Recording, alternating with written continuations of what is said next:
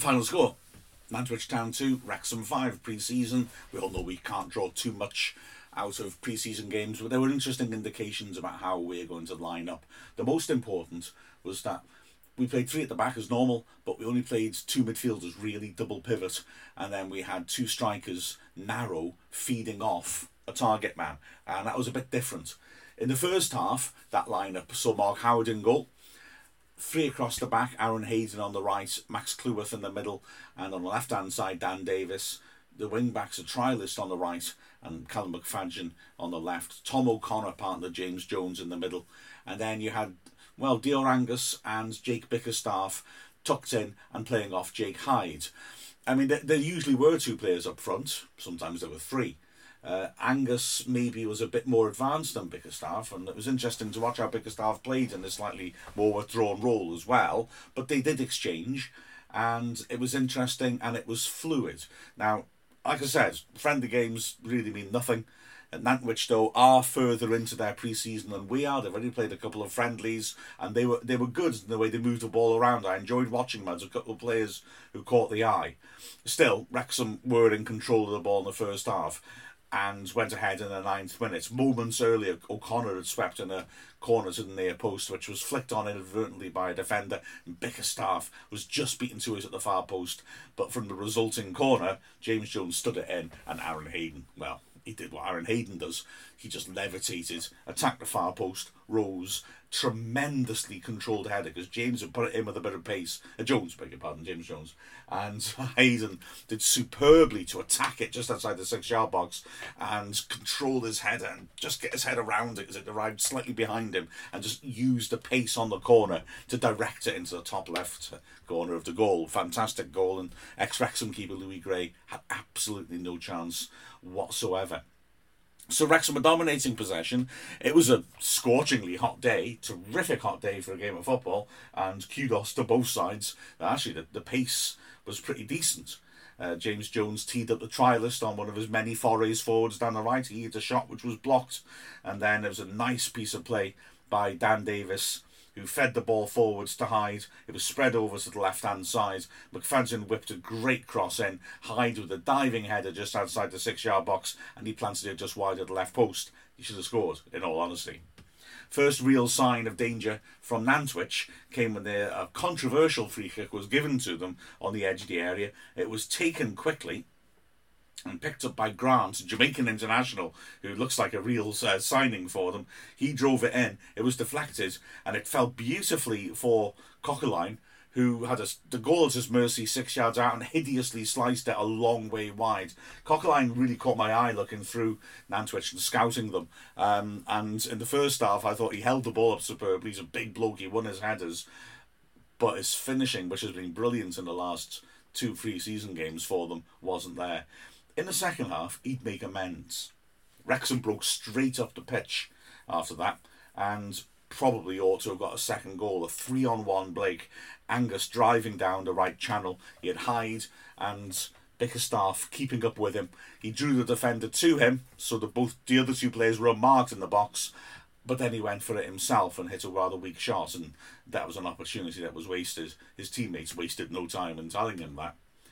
And it looked worse as well when in the 35th minute we conceded an equaliser. It was, well, depends how you want to look at this. It was a good early ball to find Grant, isolating the trialist. He beat him too easily on the corner of the box, though, in all honesty. It wasn't promising that. And then Grant just went for power and slammed it past Howard into the top right corner, uh, left corner. Terrific finish. But the trialist made up for it because two minutes later he went bursting forwards, cut inside, drove to the edge of the box, a couple of step overs, and then a terrific strike into the top right corner himself. So Wrexham restoring that lead. And that was half time, and then we made the wholesale changes. So maybe I'll just talk about how things worked out for that first half team. Um, Howard didn't have much to do, in all honesty. He had uh, one little nervous moment when the ball ricocheted across his goal and he had to dive and grab hold of it after an overhit back pass went past him. But uh, he had very little to do, in all honesty. He looks like he wants to move the ball on quickly, which I've seen him say in interviews. He, he, he looks to be someone who gets play going fast. I, I quite like the idea of that. The centre backs, well, Hayden was Hayden, just massive. You know, it's a bit cruel putting players up against him from the Unibond League. I don't mean that as patronising. It's just Hayden's terrific, and he dominated physically. Cleworth was solid as well, and, and typically used the ball well. I really want to point out Dan Davis left-sided centre back. Although I think he's more of a left back, but he's built well enough to be a centre back. I was really impressed. Now we we know that he's got a, a bit of a reputation insofar as he's had trials with the likes of uh, Chelsea and Brighton and Liverpool as well. I think if I remember correctly. Um, I mean, you've got to be a little cautious with that. Chelsea have altered their scouting approach anyway. They're looking at young British lads and they've been hoovering up young lads from non league teams to have a look at them. Just because you've had a trial, I mean, there's no obligation. So it doesn't necessarily mean that you're going to be uh, really a, a, contender. It's just they'll, they'll bring lots of lads in to look at them. But I think Davis does have something. Um, he was very composed. Coquelin bullied him a little bit in the air, but not horribly. Um, generally, he did well defensively, came back and made some good tackles and interceptions as well. Extremely confident going forwards. And not only that, a lot of our passing in both halves was very crisp and sharp, and I liked it. Lots of punched passes to players in advanced positions who were being tightly marked, and the pass had to be perfect in terms of its weight and accuracy, and we were doing that well. And Dan Davis did it a lot. I was lucky enough to be on his side of the pitch so I could watch him more closely. Yeah, he can pass a ball. I, I like the look of him and so I wonder whether we might be looking to use him next season, maybe as backup, because he, he caught my eye, I've got to say. Wing backs, McFadzean was very good, caused a lot of problems going forwards. On the right hand side, now the trialist, interesting. Didn't look great defensively, looked tremendous going forwards, extremely quick, beat people comfortably, was happy going around the outside or cutting inside, scored that fabulous goal as well this is a player with something to him. Um, I hope you understand. I'm not allowed to say who it is, even though lots of people know who it is. Um, but I'm not going to say it. Uh, he, he, looks good. He looks good. I, I I like the look of him, but maybe not a wing back. Maybe more of a winger or a player in that second line if he persists with this formation. So he looked decent. O'Connor's class. I think he always was. I think, frankly, he was a star signing, and then his injuries meant like he never got going with us. But O'Connor, such time, he's got so much time. It's like, it's like the Matrix. He gets the ball, he just everything slows down, and he has a little look around. It was fun watching him, seeing how often before the balls come to him, he's he's had a quick scan around to see everything that's going on around him. He's just he's a smart footballer. He's a quality footballer. He's going to be huge for us this season. And then alongside him, James Jones was so full of energy uh, and in that heat as well, I I'm not surprised because he is so full of energy, isn't he? But uh, he, he was very, very good and, and fed some good passes forwards. Maybe having these players dropping off gives him a chance to to just um, you know feed the balls into him that, that suits him. And I liked him. I like the look of him. Front three, Bickerstaff in this more withdrawn role did well. He's big and physical now, and, and he can handle himself um, in in, a, in the grown up game. So I like the look of him. He, he did a decent job. He was breaking forwards. I'd probably said the best game out of the three furthest forwards in the pitch. Hyde won a few good headers but missed that good opportunity and, and Angus made some decent little burst forwards but the best chance he had when Dan Davis threaded an excellent pass to him, he, he a very heavy touch and the chance was gone. And so probably Bickerstaff out of the three was probably the one who made the most compelling case that he should be involved. Anyway, complete wholesale change in the second half. We just altered everything around and we started superbly. An excellent move. And Dan Jones playing as a right wing back in Chesley, squaring it to Kai Evans, who hit an absolute screamer from 25 yards that slammed against a bar and bounced back out with Louis Gray, absolutely beaten. Then, when uh, Corner was half cleared. McAlinden swept into the far post. Tozer completely unmarked beyond the far post, trying to just place his header back across the goalkeeper and got too much on it and put it wide of the far post. Another opportunity came when uh, the ball was fed down the left hand side to Mullin cleverly by Jordan Davis. He pulled it back. McAlinden's close range shot was blocked. It ricocheted back, and Palmer just couldn't apply the, the finish and put it on target. But eventually, we did get the the breakthrough in that third goal it was excellent work again by Dan Jones, who stayed high up the pitch for a goal kick and won the ball back on the edge of the area. The ball found its way to Palmer, had a great opportunity. Louis Gray made a super save, but the ball trickled into the goal mouth, and Kai Evans was alert and was there to tap the ball home. And we continued to dominate. Frankly, in the second half, we looked more dangerous, more likely to score goals. Um, Jordan Davis hit a, a, free kick from a typical sort of area in the right channel, the classic uh, Dover athletic free kick. And Louis Gray got down really well because it dipped over the wall and made a good save low to his left. Then McAlinden tackled uh, Nantwich's own right sided trialist and fed Jordan Davis, whose powerful shot just went wide of the left post. But we got another uh, when Dan Jones combined nicely with Palmer. He sent the big striker down the right. He blasted across across the face of goal, and McAlinden arrived and finished it neatly to give Wrexham another goal from close range. The best goal of the match, though, maybe, would come with 30 minutes left, and it was by Nantwich. Ball knocked long, and David Jones, backpedaling, couldn't control his header properly, nodded it square, and the aforementioned Coquelin showed what he can do. Wow. Unbelievable first time half volley finish from 25 yards into the top right corner. Our trialist goalkeeper had no chance whatsoever. A fabulous goal. But actually, I say that was the best goal. Two minutes later, maybe Wrexham topped it. This was sheer class. Jordan Davis getting there in midfield, pinging the most glorious pass. I mean, he was looking for Mullin. Mullin's running, uh, trying to run beyond the last defender. He hit it from distance. It's a pretty straight pass. You've got to put that absolutely on the spot if you're going to get it right. And he did. And Mullin took it first time and just slammed it past the keeper from the edge of the area in the bottom left corner. A magnificent goal.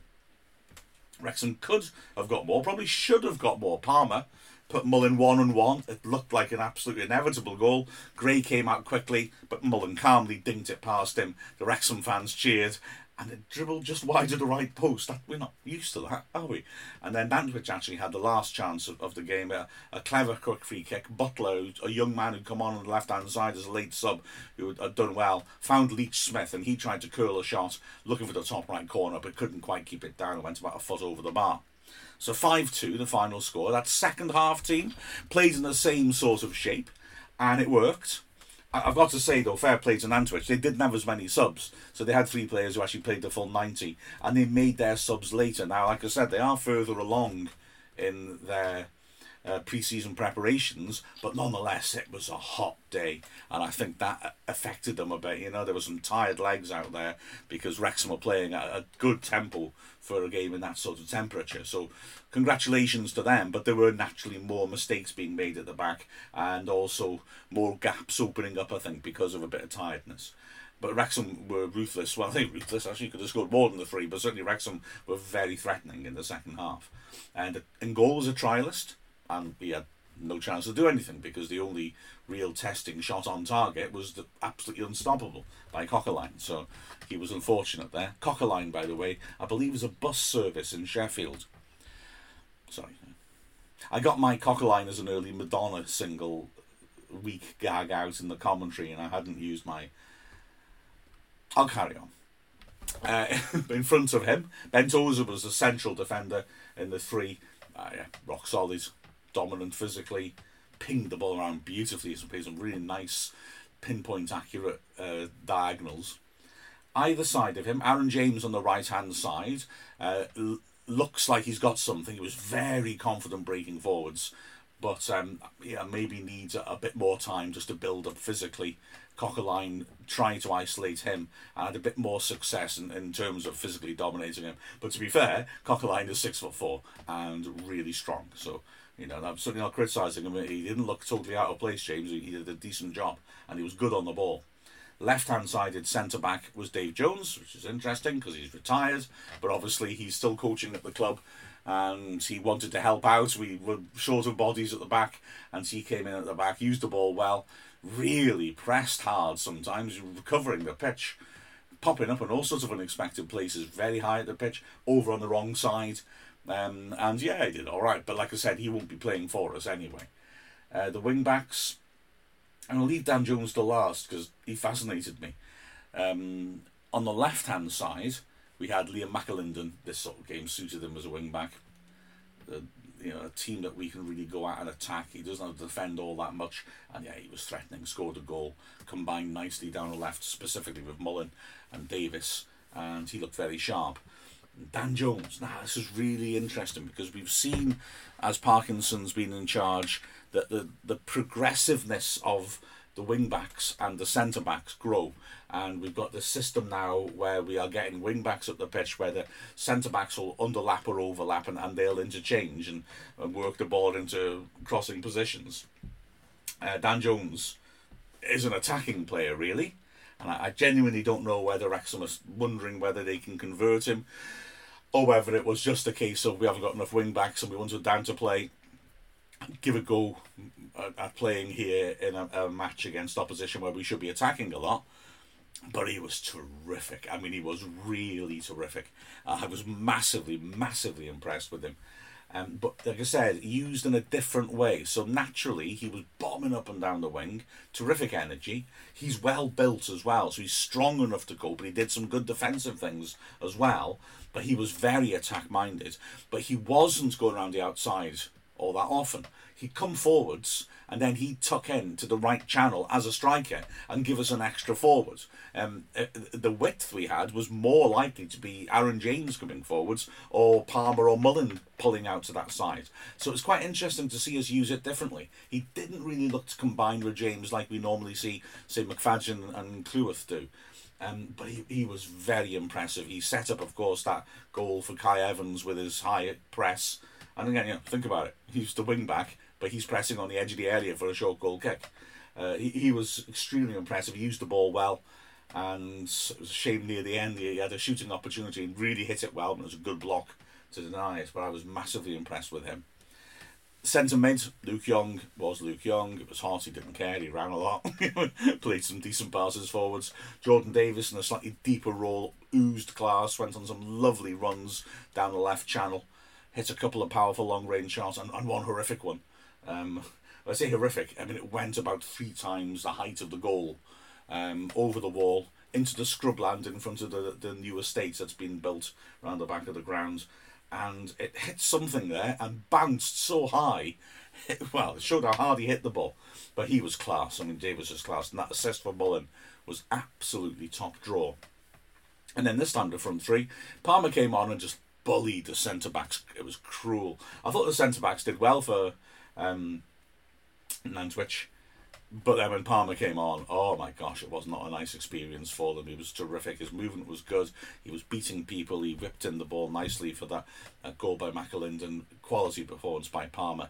Playing off him a Mullin, who early on you could see he was getting a little frustrated. Things weren't quite coming off for him, but he was such a threat. And when he finally got his goal, it was a beauty. And he, again, typical as Mullin. You know, what I mean, just get him fit, he'd be fine and the other supporting player, Kai Evans, that did really well, I thought. I mean, he's a little lad, and so we're going to have to judge carefully when and how we would use him. But he's got something. He was breaking forwards really well, hit that great shot to hit the bar, got his goal as well.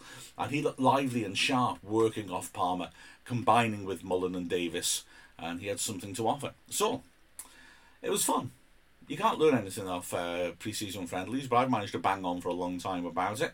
Wrexham go off to Spain now, of course. That'll be interesting to see how they fare there. Or I think really the training camp element is much more important than well the Nottingham Forest under 23s game. But it was a, a very enjoyable day in the sunshine. Nantwich Town are a classy operation. They're a nice club.